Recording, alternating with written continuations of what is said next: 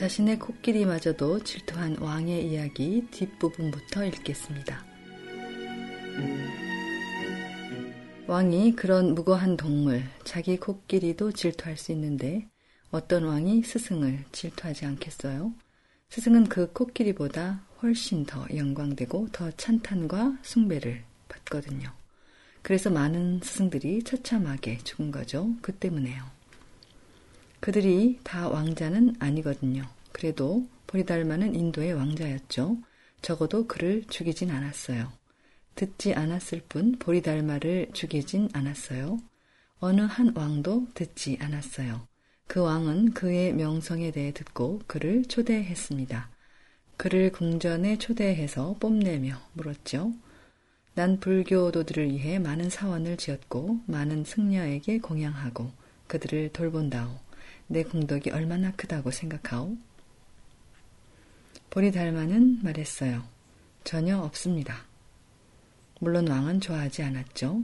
왕은 그저 평범하게 자기 본의적으로 업보와 공덕, 영적 진보에 대해 이해하지 못한 채 말한 거죠. 하지만 보리달마는 부처, 깨달은 이의 견지에서 말했어요. 그래서 왕은 이해하지 못했죠. 왕은 불교의 일면만을 알 뿐, 불교의 다른 면들은 알지 못했어요. 하지만 자신이 모든 걸 알고 있다 여겼죠. 승려들을 위해 사원을 짓고 부처를 숭배하면 무한한 공덕을 얻을 것이다. 라는 경전의 한 문장이나 한 부분만을 들은 거죠. 하지만 만일 숭배하는 자세로 한다면 진정한 사랑으로 신실한 존경심과 부처의 가르침에 대한 존경심을 갖고 한다면 공덕을 얻겠죠. 순수한 마음으로 해야 합니다. 왕은 그 일을 하며 공덕을 세고 있었어요. 그가 지은 각 사원과 그가 쌀과 음식을 약간 공양했던 모든 승려를요. 그게 얼마나 되겠어요? 왕은 그보다 더 많은 걸 할 수 있죠. 할 수 있었기에 했던 거죠. 욕심으로요. 그는 왕이 되어 이미 아주 높이 숭배받고 있었는데 여전히 부처의 공덕을 원했고 그걸 계산했어요. 승려들에게 음식을 주고 사원을 지었으니 자기가 거물이라 생각했죠. 그는 보리달마가 박수치며 이렇게 말하길 원했어요. 와, 대단하시네요. 폐하는 대단하십니다. 왕은 좋아하지 않았어요. 나중에 다른 조언자가 그를 일깨워주고 그 이유를 말해주자 왕은 미안해서 그를 다시 초대했죠. 큰 군대를 보내 그를 다시 모시려 했지만 그는 가지 않았어요. 너무 늦었죠.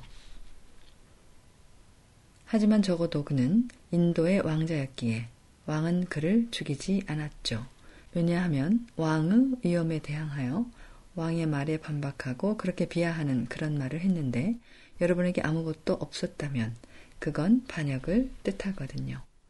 당시에 그건 왕을 존경하지 않고 왕을 무시하고 왕을 비하한다는 뜻이었고 여러분은 죽임을 당했겠죠.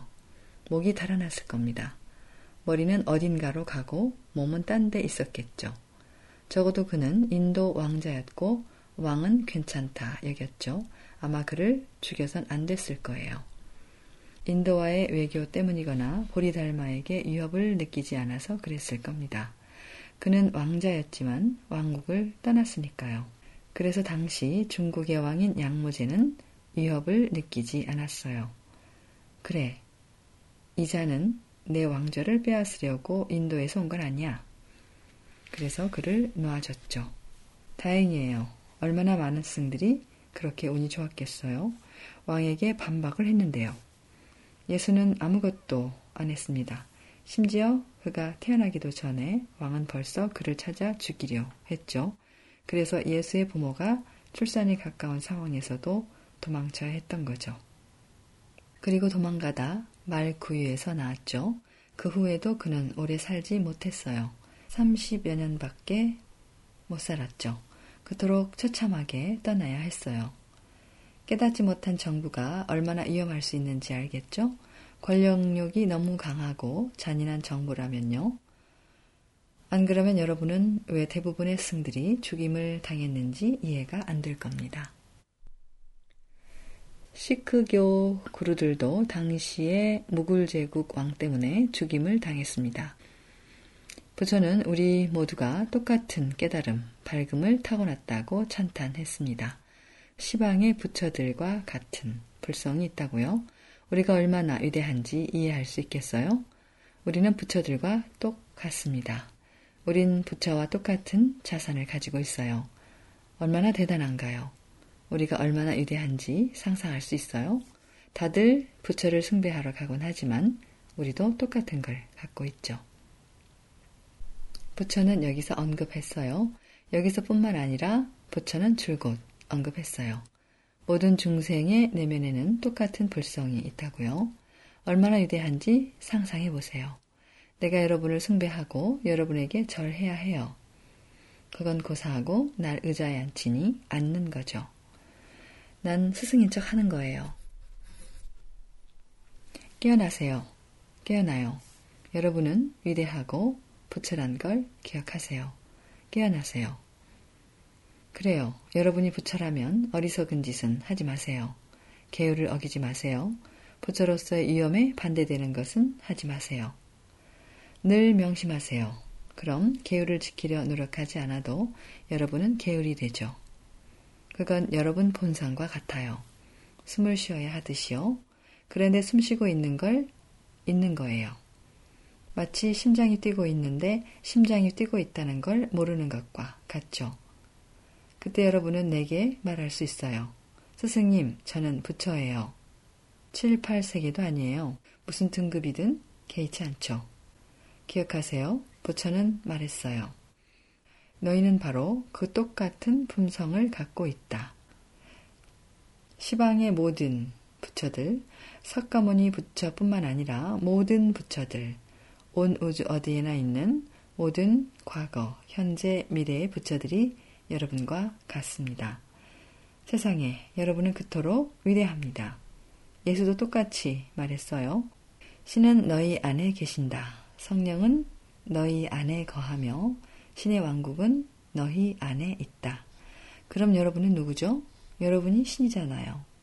적어도 신에 비유되죠. 여러분은 얼마나 위대하고 또 더 위대할 수 있나요? 우리 모두를 보세요. 우린 정말 한심해요. 세상 사람들을 보세요. 약간의 음식을 위해 싸우고 좀 더 많은 땅을 갖기 위해 싸웁니다. 한 나라가 딴 나라의 땅을 빼앗고 싶어서 다른 왕, 다른 대통령, 다른 이들과 싸워요. 참 딱한 일이죠. 얼마나 한심한가요? 내가 가는 곳마다 전에 기억나요? 내가 여러분을 만나기 전에 난 강연에서 말했어요. 여러분은 위대합니다. 난 그저 여기 와서 그 말을 하고 싶었어요. 자신의 위대함을 기억하도록 돕고 싶어요. 그게 내가 하고 싶었던 거죠. 하지만 물론 장애물이 있었어요. 난 다른 것도 말했거든요. 가령 여러분의 불성을 기억하고 싶고 자신이 얼마나 위대한지 알고 싶다면 하고 있는 모든 어리석고 나쁜 일들을 중지하라고요. 흡연과 육식을 하지 말고 술을 마시지 말라 등등. 그건 많은 사람들의 관심에 역행하는 것이죠. 하지만 정말로 여러분은 부처예요. 부처가 뭐하러 거짓말을 하겠어요? 그는 이 세상 모든 중생에겐 내재된 불성이 있으니 여러분은 부처일 수밖에 없다고 했죠.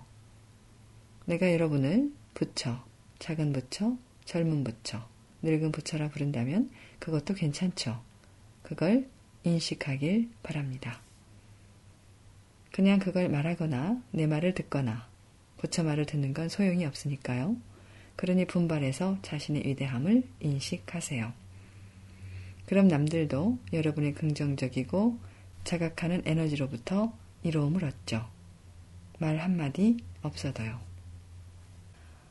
여러분이 어디를 가든 그곳은 빛으로 가득하고 생명력으로 가득하고 행복으로 가득할 겁니다. 여러분이 걷는 곳마다요. 자신을 그런 부처로 만드세요.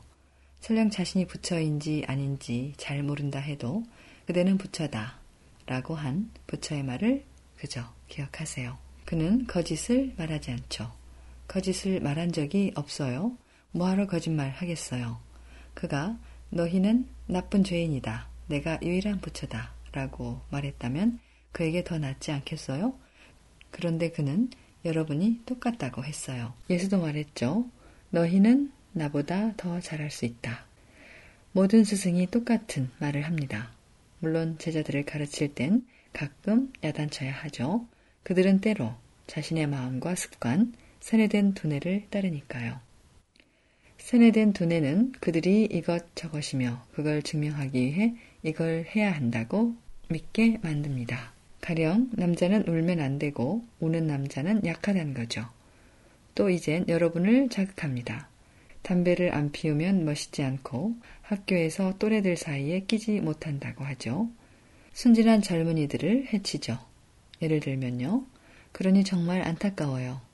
정말로 간혹 밤에 나 혼자 있을 때 모두가 참 안 됐어요.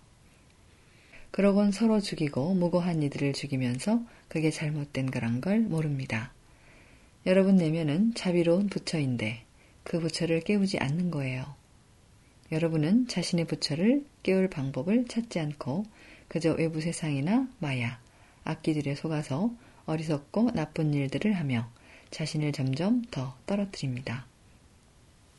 수행을 한 뒤에도 그들은 여전히 쫓아다니죠. 경계하지 않는다면요. 그게 부처가 여기서 한 말입니다. 왜일까요? 우리가 왜 부처란 걸 모를까요? 그는 그것도 설명했죠. 자비로운 부처는 모든 걸 말해줍니다. 허망한 생각으로 말미암아.